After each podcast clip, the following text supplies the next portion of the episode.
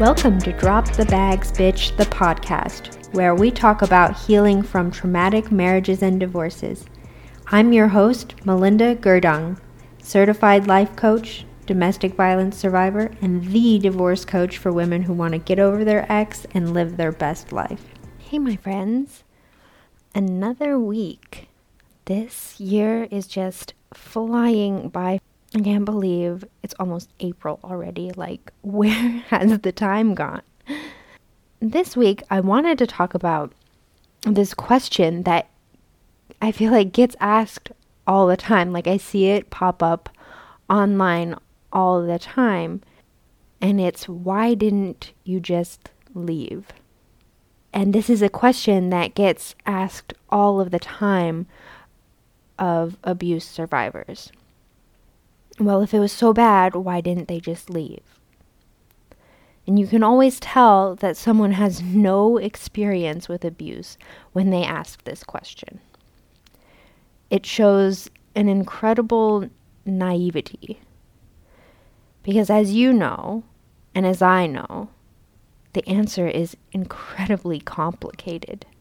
I saw an Instagram post this week from Dr. Ramani, and Dr. Ramani is she talks a lot about abuse and abusive relationships. And her post said that the suggestion that someone just leave an abusive situation is an incredibly privileged point of view. She stated that it does not take into account money, safety, employability, and affordability, especially if a person has children it doesn't account for the lack of societal power that people have. And this is true. Leaving is incredibly complicated. For some people, more than others. I personally was incredibly privileged in my leaving. I had somewhere to go where I could stay for free, somewhere that I could even take my animals. I had a job, I had a car. I didn't have any kids it was easier for me than it is for some people. That is very true. Some people will have financial and economic hardships when leaving. The other thing that all would be leavers of abusive relationships have to confront is the matter of safety.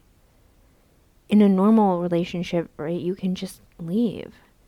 But abusive relationships don't work like that. In an abusive relationship, you end up having to confront your own mortality. I remember packing shit into my car and just being absolutely terrified that he would come home while I was doing that. I knew I had to be out of there before he got home or I would not be leaving.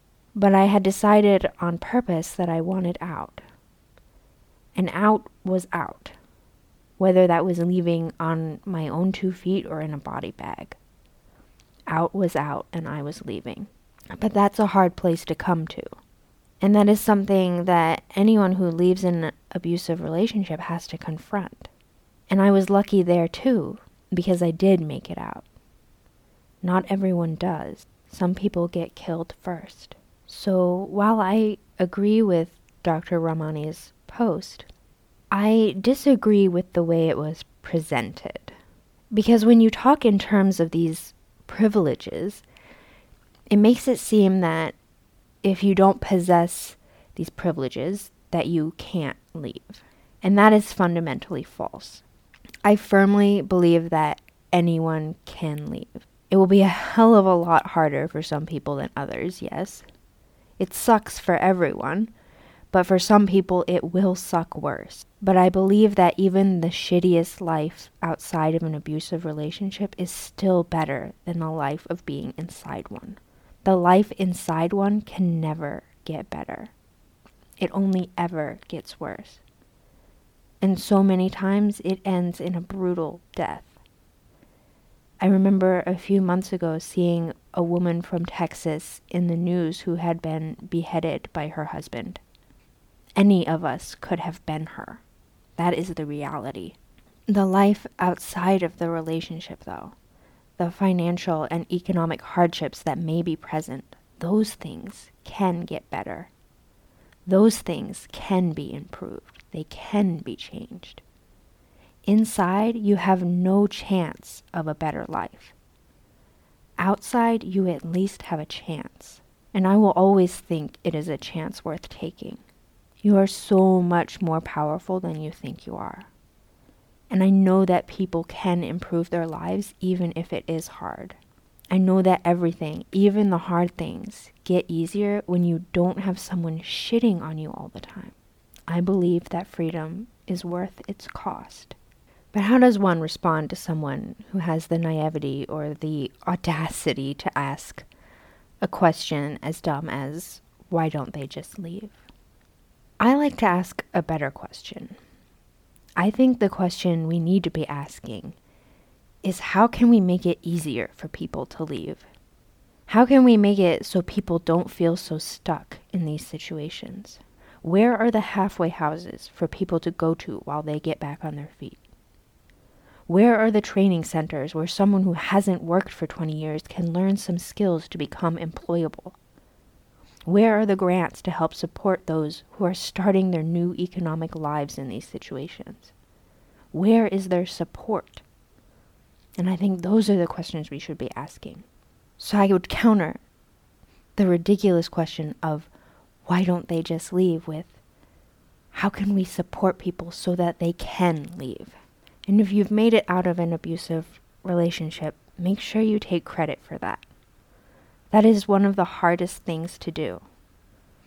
It takes an incredible amount of strength and resilience and determination to get out.